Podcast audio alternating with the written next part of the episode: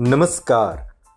आप सुन रहे हैं द बॉलीवुड रेडियो और मैं हूँ आपके साथ आकाश।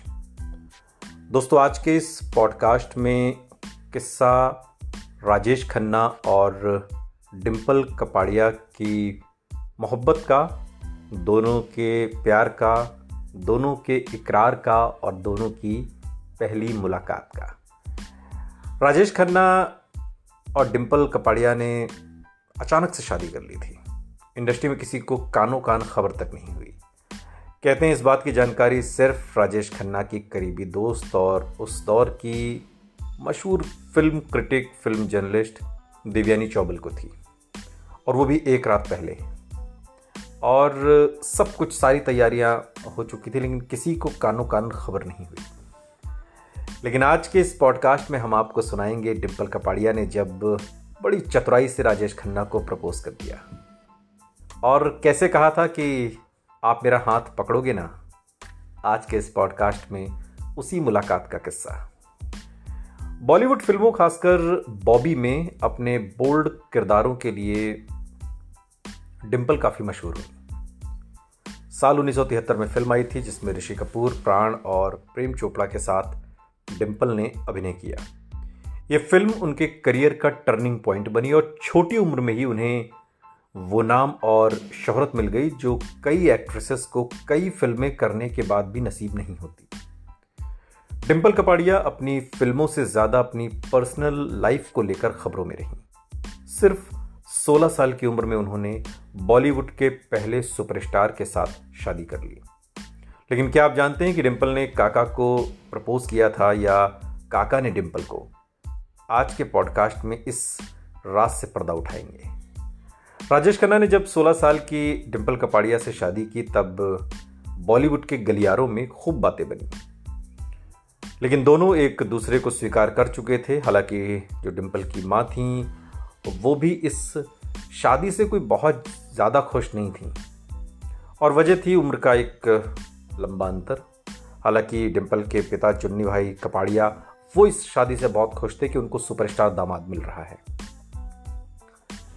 लेकिन क्या आप जानते हैं कि राजेश खन्ना ने नहीं, बल्कि डिम्पल ने बहुत चतुराई से राजेश खन्ना को प्रपोज किया था और कैसे उन्होंने राजेश खन्ना को अपना हाथ थमा दिया और ये खुलासा भी डिम्पल ने खुद एक इंटरव्यू में किया।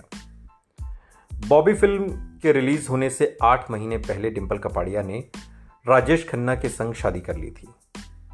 फिक्की, यानी कि Federation of Indian Chambers of Commerce and Industry के एक कार्यक्रम में अपने पुराने दिनों को याद करते हुए उन्होंने उस पल को याद किया जब उन्होंने काका को इनडायरेक्ट प्रपोज किया था। डिम्पल और राजेश खन्ना की पहली मुलाकात फ़्लाइट में हुई थी। दरअसल दोनों राज कपूर की फ़िल्म साइन करने के बाद वो एक कार्यक्रम के लिए अहमदाबाद जा रहे थे। एक्ट्रेस डिम्पल बताती हैं कि हम एक समारोह के लिए निजी उड़ान से अहमदाबाद जा रहे थे। मुझे बचपन से नाटक का शौक बहुत ज़्यादा था। मैं उन्हें देख रही थी। मैंने बहुत चालाकी से उनसे कहा, वहाँ तो बहुत बहुत ही भीड़ होगी। आप मेरा हाथ पकड़ोगे ना? उन्होंने कहा हाँ बिल्कुल। फिर मैंने जवाब दिया डिम्पल कहती हैं, हमेशा के लिए। और बाकी इतिहास है, जो भी हुआ, सब दुनिया के सामने। तो इस तरीके से राजेश खन्ना को डिम्पल ने इनडायरेक्टली एक तरीके से प्रपोज कर दिया। डिम्पल कपाड़िया और राजेश खन्ना ने साल 1973 में शादी कर ली थी। जब दोनों की शादी हुई, तब डिम्पल महज 16 साल की थी और बहुत छोटी उम्र में ही डिम्पल ने 31 साल के राजेश खन्ना को अपना हमसफर बना लिया हालाँकि 31 साल कोई बहुत उम्र नहीं होती, लेकिन डिम्पल के लिहाज से ये उम्र ज़्यादा थी। तकरीबन डबल। शादी के बाद दोनों की दो बेटियाँ हुई। हालाँकि दोनों का ये रिश्ता ज़्यादा समय तक नहीं चला।